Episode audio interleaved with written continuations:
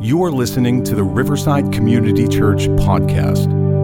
For more information, visit us at www.riversideconnect.org. Good morning, everyone. Good to see you today. Great to be with you. I don't get up here very often. My name is Bill. If I've not met you yet, I'd love to uh, meet you after our time this morning. I'll be right out front. And um, um, happy Memorial Day weekend to you also. As we celebrate, don't forget why. You know, Memorial Day weekend has just been more of a day off and a day to be with family and a day to have cookouts and get your spring. But we, we must not forget what we are celebrating, right? Thank God for the freedom we have, and thank God for those who paid the ultimate price for that freedom that we have today. Before we get into the message, uh, just if we put up on the screen there, we have a link for our um, uh, the FPU University link. If you uh, are following along in the Riverside app, if you have downloaded the app, you can just click on the app that's in there, or click on the link that's in there, and that'll take you to that if you want to sign up for that. So we've been in this series uh, talking about food. And um, I'm going to hate to see the series go because of all the bulletin covers, this has been the best one. And I can't help but think of where I'm going to go for lunch today after looking at that. So, so we're talking about food and uh, looking at the food metaphors in Scripture. The whole theme of it is taste and see that the Lord is good. How many of you know that? The Lord is good, right? Have you tasted? Do you know it for a fact? You know it by experience? Uh, because I think a lot of people try to, they pretend to, but uh, sometimes it, it just gets past them. They just, they miss out on that. Today we're talking about the fruit filled life. We're going to talk about the fruit, fruit of the Spirit. Bible uses fruit as that metaphor. And um, certain foods trigger memories for me. You know, smells do that, tastes do that, certain foods do that. And um, sorry, this thing is not the right size for me. I wonder who had it on last. so, but foods trigger on triggers trigger memories for me. And um, what's your favorite fruit? What's your favorite? Just I'm gonna think of your favorite fruit. On the count of three, I want you to just yell it out. All right, think of your favorite fruit. One, two, three. Oh, thank you, Ricky. That's my favorite fruit. Now, I like all kinds of fruit. I mean, who, who doesn't like fruit? And one of the reasons why I, I like strawberries is because it reminds me of something. When I was a, when I was a kid, my brother and I played Little League, and you know how after Little League games, oftentimes they go out to Tastee-Freez or Dairy Queen. It was Tastee-Freez when I was a kid. And um, we didn't do that because after every Little League game, my mom would make strawberry shortcake. And it was just the little cups you bought and strawberries. And in the Ellis family, we put milk on everything. We'd pour milk on it. But you know what? This is pretty nice too.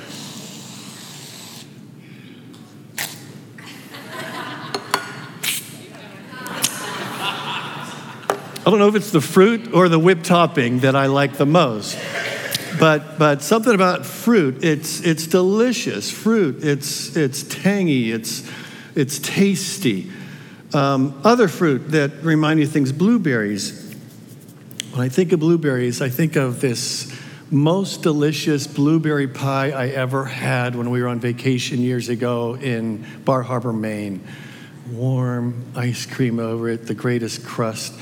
Raspberries remind me of our neighbor's berry patch, and when we'd accidentally throw the ball into the neighbor's yard, we would we would uh, run to see who could go, and you, would fight the jaggers to pick the berries, and um, she would come out yelling at us every time.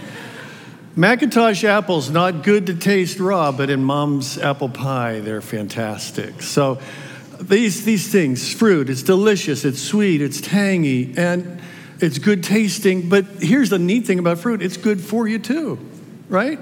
It's good for you too. However, fruit that's around too long can get rotten. and uh, rotten fruit, not, not too tasty, not too good for you. And you know the saying, one bad apple can spoil the whole batch.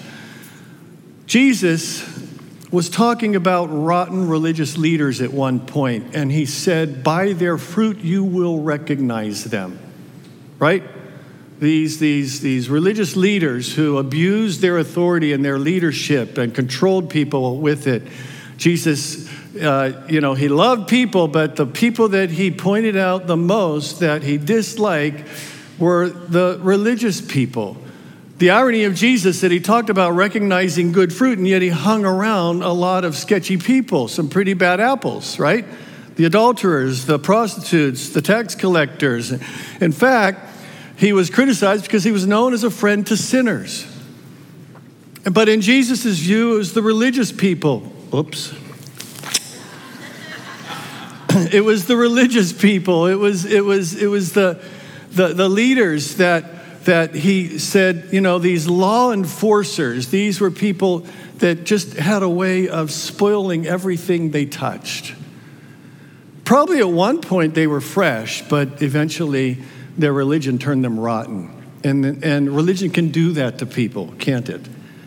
Religion can turn you rotten if it's, if it's a bad religion. And, I, and so we're going to talk about what the scripture says about that today. So he talked about avoiding, to change metaphors, sheep, sheep in wolf's clothing. And and, uh, and those, he said, were the religious people of his day. These were the folks, they were the churchgoers, they were the Sunday school attenders, they were the people that, Sabbath day attenders, maybe I should say. And, and, and the reason why they were rotten is they let their religion be a facade.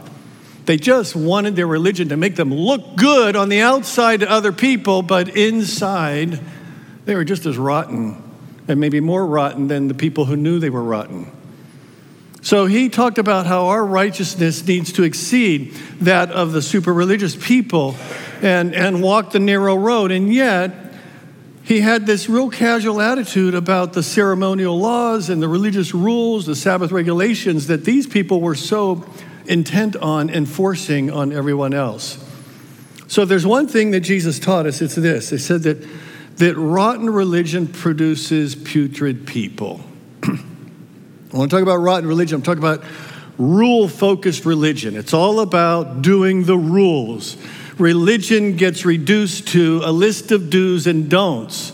And those who use that can use it to manipulate others and make themselves look good. So, putrid religionists are judgmental, they're prideful, they're hypocritical, legal, hypocritical legalists. And you know what? They're miserable people. They take joy in spreading their misery around to other people. Have you ever known people like that? Yeah, you know, the, the, the, the holier than thou folks. The people that are quick to pointing their finger at everybody else, not realizing that they themselves are dealing with issues, but they're just in denial of those issues. The narrow way Jesus taught about the fruit filled life is not about following rules and regulations. It's more like a branch that's united to the vine, he talked about in John 17.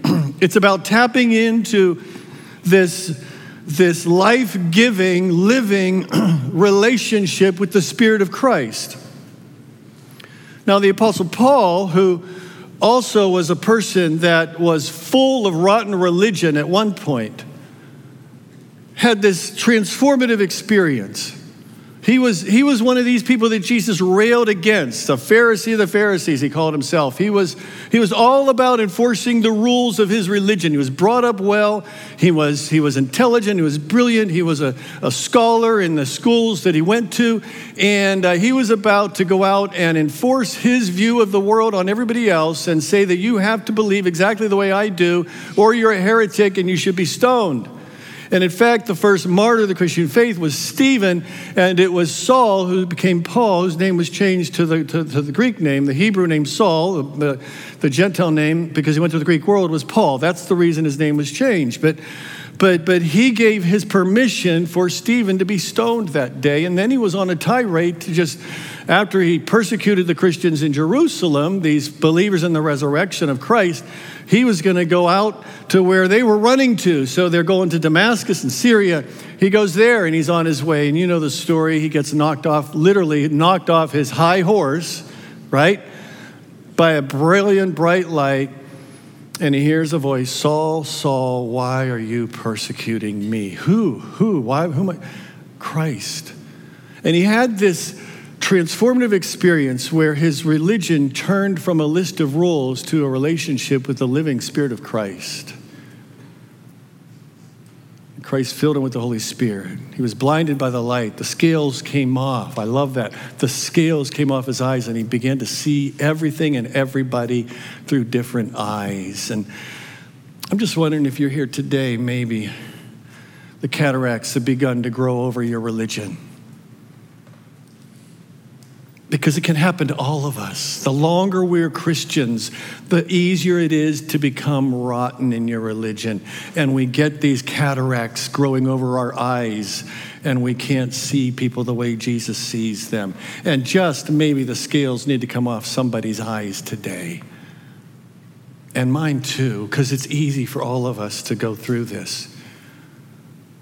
So, this, this most religious person, Paul, who went after you know, doing this, he eventually, in writing to the Philippian church, he looked back at that life that he had before when he was, quote, the super religious person. He said, That's just a pile of dung compared to knowing Jesus, my Lord. So it goes from a religion to a relationship. It goes from this list of rules and enforcing rules, and you better do this or you better not do that. I'm a Christian, so this is how, why are you a Christian? And what makes you a Christian? Well, I don't do this and I don't do that, and I do do this and I do do that. That's what makes me Christian. No, it isn't. Jesus made you a Christian, He died for you. He sacrificed himself for you. He took upon himself your guilt, your shame, your sin, your regrets, all the stupid decisions you ever made and stupid things you ever did. He, he paid a horrible price for to set you free from those stupid decisions and stupid actions. So, on this Memorial Day, don't forget to remember the one who truly set us free this weekend. So, so, so Paul he, he, he talked about that former life was just all these works, all these things that I did to climb the ladder in my religion and make myself look good and, and be the, you know, the, the next leader in my movement. It was just all a bunch of garbage because I was using it to abuse people and hurt people. And then he started talking about, you know, the Christian life is more of a life that's that evolves. It's a life of tapping into the vine. It's a, as Jesus said, and he used, he used the word fruit. He talked about this fruit filled life. We're going to turn to Galatians because that's where we're going today the fruit of the Spirit, Galatians chapter 5. So he talks about what this fruit filled life is like, this life in the Spirit, but he compares it to the rotten religion or just the rotten life this legalistic life. And he pointed out the difference between rotten religion and pure faith. And this is all in, in Galatians chapter 5. If you have your scripture, I invite you to turn there, please, with me. And he compares this rotten religion with the deliciousness of a relationship with Christ through the Spirit of Christ that's yours and mine today. That same Spirit that he experienced is available to you and me today. That's what we were singing about. So, in this letter to the churches, he's contrasting the rotten, empty religion with the deliciousness of this relationship. Let's start with verse 1, then we'll jump to verse 13. He says, We have freedom now because Christ made us free. So, stand strong. Don't change. Don't go back into the slavery of the law, that rotten legalistic religion. In verse 13, he says, My brothers and sisters, God called you to be free, but do not use your freedom as an excuse to do what pleases your sinful self.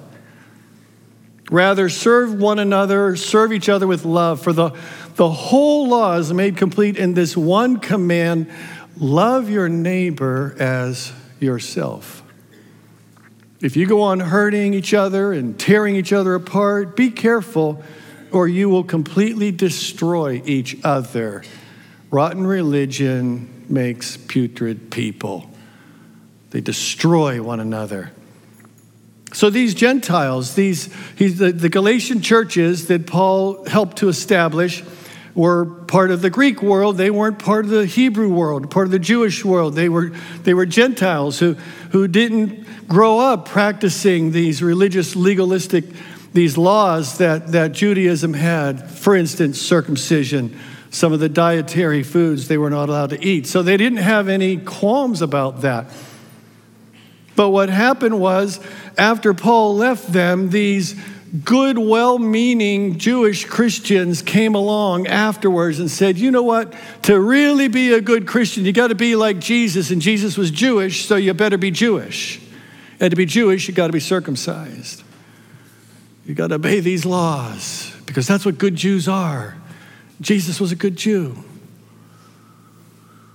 Well, they went from being set free from their their pagan religious practices, their, their, their idolatry, their um, sexual morality, and a lot of the stuff that, that was promoted and, and, and accepted as normal by getting set free from that stuff that was destroying them and following Christ, the Spirit of Christ, only to be told, well, you're not good enough now.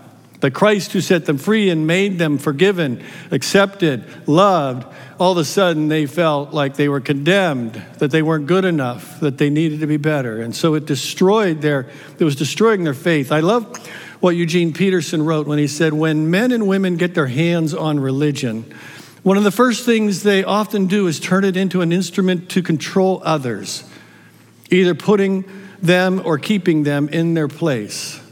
He said, The history of such religious manipulation and coercion is long and tedious. For instance, the scribes and Pharisees. And it's little wonder that people have only known religion in such terms experience release or escape from it as freedom.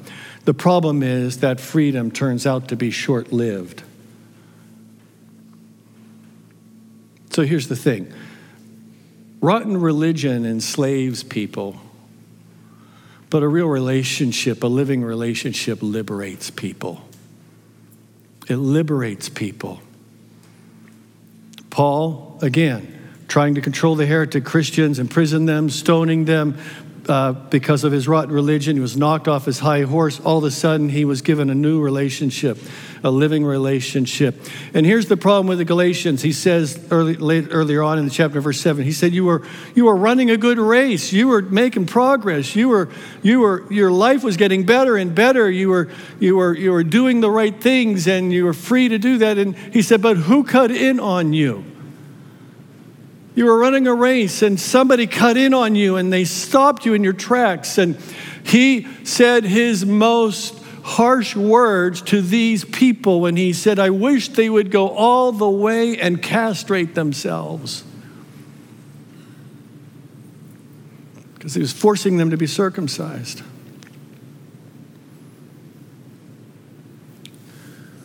Peterson goes on to say, through Jesus, Paul learned that God was not an impersonal force to be used to make people behave in certain prescribed ways, but a personal Savior who set us free to live a free life.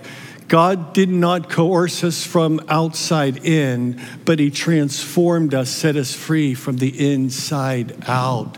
And true change happens from the inside out. Rotten religion is always manipulation from the outside in. You say, well, this is such a odd thing. We don't do that today. We don't experience that today. And yet, it's all around us. You, you, you, know the thought, the religious thought police who will make you feel like if you don't believe exactly the way they believe, you're not a real Christian. If you don't vote exactly the way they vote, or if you don't agree with whatever their pet peeves are, if you have different opinions than them, then you must not be a full Christian because a Christian has to do this and that. And all of a sudden it's like, really? Because I see that Jesus cared about people and all kinds of people. So Jesus set us free, but free to do what? Free to free to just obey the rules? No, free to love God and serve others with a glad and a sincere heart. And I'm free from my own selfish, self destructive will. That's what He set you free from yourself. That's who He set you free from. From your own sinful nature that was controlling you and binding you. So, rotten religion, however, is just a poor cover up for a person's sinful nature. And any objective outsider can see through the Pharisees' hypocritical pride and prejudices. You remember the story of the two people that went to the temple to pray, and Pharisee goes to the pray, Oh God, I thank you that I'm so religious. I'm paraphrasing here that, you know, I I tithe, I eat all the right foods. I go to Sabbath every week. I do everything that I'm supposed to do. And I thank you, God, that I'm not like that wicked tax collector over there. And Jesus said, The poor tax collector's in the corner and he's just bowing before God. He said, Oh, God, have mercy on me, a sinner. And Jesus said, Which one of those people went away forgiven that day? Was it the rotten religion or was it the person who humbled himself and said, I need God in my life? And he did. He did.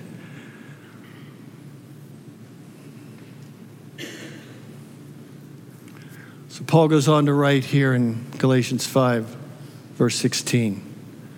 So I tell you, he says, live by following the Spirit. So, in other words, follow the Spirit, and then you're not going to be doing what your sinful self wants.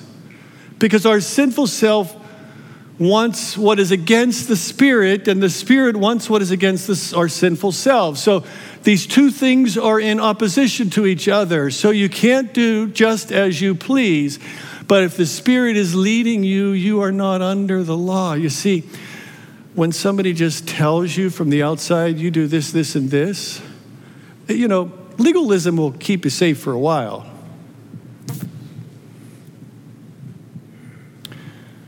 This might be a poor illustration, but having a speed limit keeps us safe, right? It's a law, it's there to keep us safe. If there were no speed limits, some people would take that as a license to drive recklessly. And they end up killing themselves or killing somebody else. So the law is there to help us, but you know what? when you say, I think that it's better to drive at a safe speed, and I don't need a speed limit to tell me what that safe speed is because I don't want to kill myself or somebody else, you're set free from the law. You don't have to worry about the law. So there's this war going on between our, our, our old self, our sinful nature, this, this, this part of us that just wants to make ourselves feel better and it's all about me and the Spirit of Christ.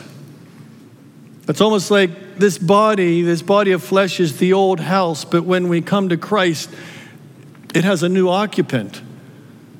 And the thing is, when the Spirit of Christ comes in, sometimes the house of flesh doesn't want the new occupant. And so there's this battle going on between this is the way I always did it, this is the habits I've developed, this is the practices, this is the way I was raised, this is what why I do the things I do, and the Spirit comes in. It's like the Spirit wants to set you free from that, but there's going to be a little bit, there's a battle there. There's this process of what the Scripture calls sanctification. So here's the thing rotten religion is really just a religion based on our sinful nature. It's not a religion that's based on the freedom of the Spirit rotten religion appeals to our sinful nature to make itself look good and act good and control other people. Rotten religion is rooted in our sinful nature, but a living relationship is birthed by the Spirit of Christ. And then he goes on and he talks about these works of the flesh. And I, I, I, put this in the message paraphrase. This is Eugene Peterson's translation of the words that we have in the NIV, the King James, or the other versions, and because I think he describes it. He, he, it's, well, let's just read what he says in verse 19. He says, It's obvious what kind of life develops out of, quote, trying to get your own way all the time. That's the works of the flesh. Trying to get your own way all the time. repetitive, loveless, cheap sex. A stinking accumulation of mental and emotional garbage. Frenzied and joyless grabs for happiness. Trinket gods or idolatry, magic show religion, witchcraft paranoid loneliness, cutthroat competition, an all consuming yet never satisfied wants, a brutal temper, an impo- impotence to love or be loved, divided homes and divided lives, small minded and lopsided pursuits, the vicious habit of depersonalizing everyone into a rival, uncontrolled and uncontrollable addictions, ugly parodies of community. I could go on, he says. This isn't the first time I've warned you, you know. If you use your freedom this way, you will not inherit the kingdom of God. If this is what you are doing, if you if you are living by the rules, then what happens? You become this you live a double life. Because it's like, well, I'll obey the rules, but then I'll just compartmentalize my religious part of my life but then I have this part of my life, and that's really my flesh. And so we try to walk in both worlds the religious world and the fleshly world, and that's rotten religion at the core.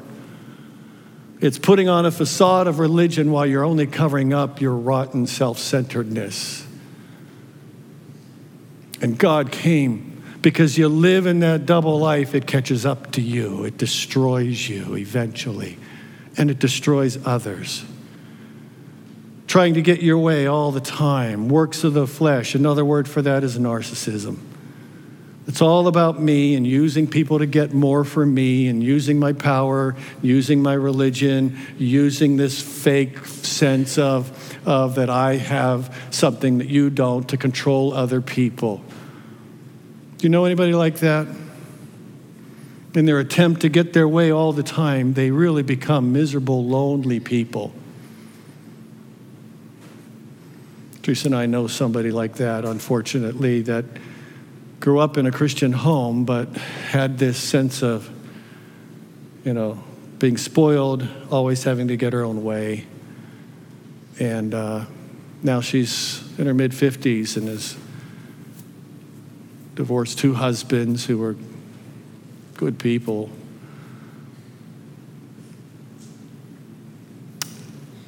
all the problems that she has are everybody else's fault, never her own. Blame is always cast on other people all the time. She can't see that she's the cause of a lot of her problems. And yes, some bad things happen to her, but they happen to everybody. And now she's a bitter, miserable woman who's lonely and broken.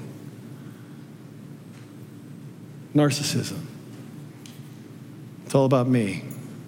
Religion without the spirit or a relationship is a narcissist's way of using religion to manipulate others for selfish reasons. Religion without the spirit or a relationship is powerless to change a person. Religion without the spirit or relationship, it just feeds hypocrisy in this double life. Religion without the spirit or relationship with God is an endless series of self centered, meaningless acts that lead to ever increasing loneliness and regret. But, and here's the good news if anyone is in Christ, he is what? She is what? A new creation. Everything old is passed away and everything is becoming new. It's fresh, it's ripe, it's tasty, it's sweet, it's delicious. When a person dies to the old rotten religion and humbles oneself and surrenders to the Spirit, a new relationship is born. The Spirit of Christ takes root in us, or maybe better said, we take root in the vine, the Spirit of Christ. We are infected by the Spirit of God. Rotten religion is cancerous to the soul, but the fruit of the Spirit does a body good. Right? Does your body good and it does the body good. Because imagine if everybody lived this way. The fruit of the Spirit produces the fruit of love, joy, peace. Next text patience, kindness, goodness, faithfulness, gentleness, self control. There's no law that's going to say, these things are bad. You live like that, who has to worry about the law?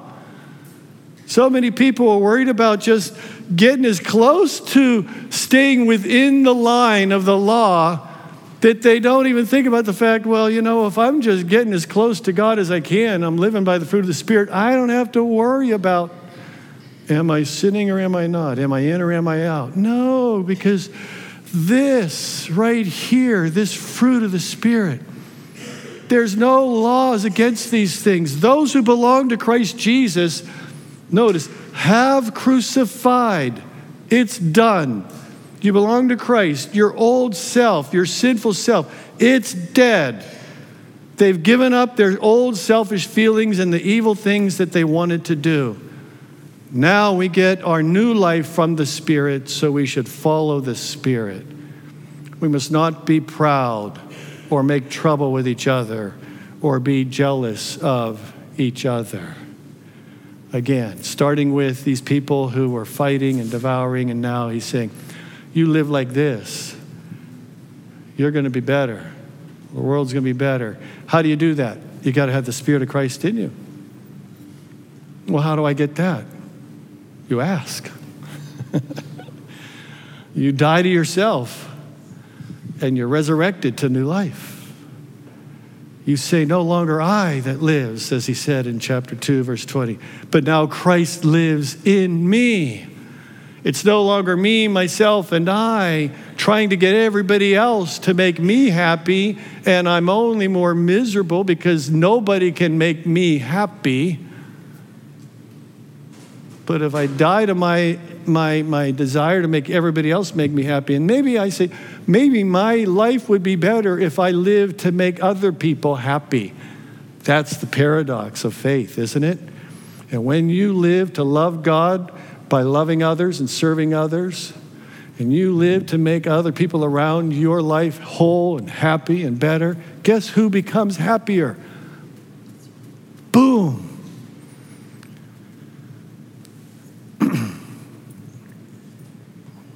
David Brooks wrote a book recently. I don't know if I shared this with you. Um, I can't remember the name, but but it's about character, and he talks about the the the idea that many people, most people, live to build their their their their life resumes, their career resumes, climbing the ladder, getting to the top, being you know appreciated, respected. And, but he says they, they ignored their eulogy virtues, their resume virtues. They live for their resume virtues rather than their eulogy virtues. That's what he said. The character is when you live in such a way that when people gather around you, when you're lying there, they're not talking about how much money you made, how big your house was, what kind of car you drove. They're talking about how loving you were, how patient you were, how kind you were, how good you were, how selfless you were, how disciplined you were. Those are eulogy virtues. That's what the Spirit brings to you. That's what I want to live for. I don't care. People say, oh, he started a church. Oh, he got a big degree. he did all those things, you know. I, I don't care about that. I want to know did they feel like I cared about them? Did they feel like I loved them? Did they feel like I was there for them when they needed me? Fruit of the Spirit, it does a body good. The body of Christ in Galatia was suffering because of rotten religion. He said, You know what? You want your body to be whole. You want your body to be fresh, tangy, fruit, delicious, tasty. You want it to be attractive to others. Love God, serve others. Be kind, be good, be gentle, be patient, be joyful, be loving, have self control. How many of you could do could stand a little more of that in your life? Right? How many of us starting to smell a little fresh in our religion. We want to be fresh fruit for the Lord. Would you bow your heads with me today, please? Maybe here this morning you're saying, Man, I just need, I, I, I really, I, I need the Spirit of Christ to help me to live for, for God and for others and not be so self centered. I realize lately that it's all been about me. Been feeling self pity and sorry for myself and mad and angry and bitter. And other people aren't as good as me and I want to punish them and let them know it. I, I just don't want to live that kind of life because it's just self defeating, miserable. You want a fresh start with the fruit of the Spirit on this Memorial Day, on this beginning of summer? Do you want to say, Yeah, you know what? I, I want this summer to be spent blessing God and blessed by serving others and loving others and experiencing the reward of all of that life. If that's you, would you just bow your heads? Would you just pray with me? Maybe this, maybe this could be your prayer. God, forgive me for my selfish life. Forgive me for living a double life. Forgive me for putting on a good front in church, but being two faced about it. And in my work, I'm just a you know what. And I, and I don't want to be that person. Thank you for the Spirit of God that speaks to me and humbles me. I repent of that person, God. I don't want to be that person. So, so, so Jesus, I just want to surrender to you. I want to die to my old self. I want to live for Christ. Even Paul died to himself, but he said, I reckon myself dead to sin daily. And it's been a long time where you had to say to yourself, I am now dead to sin today. I'm not going to go back to my old life. I'm not going to fall into my old ways. God, I need the Spirit of Christ in me. God, I, I, I want to I want to create sweet tasting memories in other people so when they think of me, they think that, that I was there for them. Come into my life, Spirit of God. Come now. I offer myself. You're welcome here in my heart. You're welcome in my life. I invite you in. Be there for me, God, I pray. Thank you for listening to the Riverside Community Church podcast.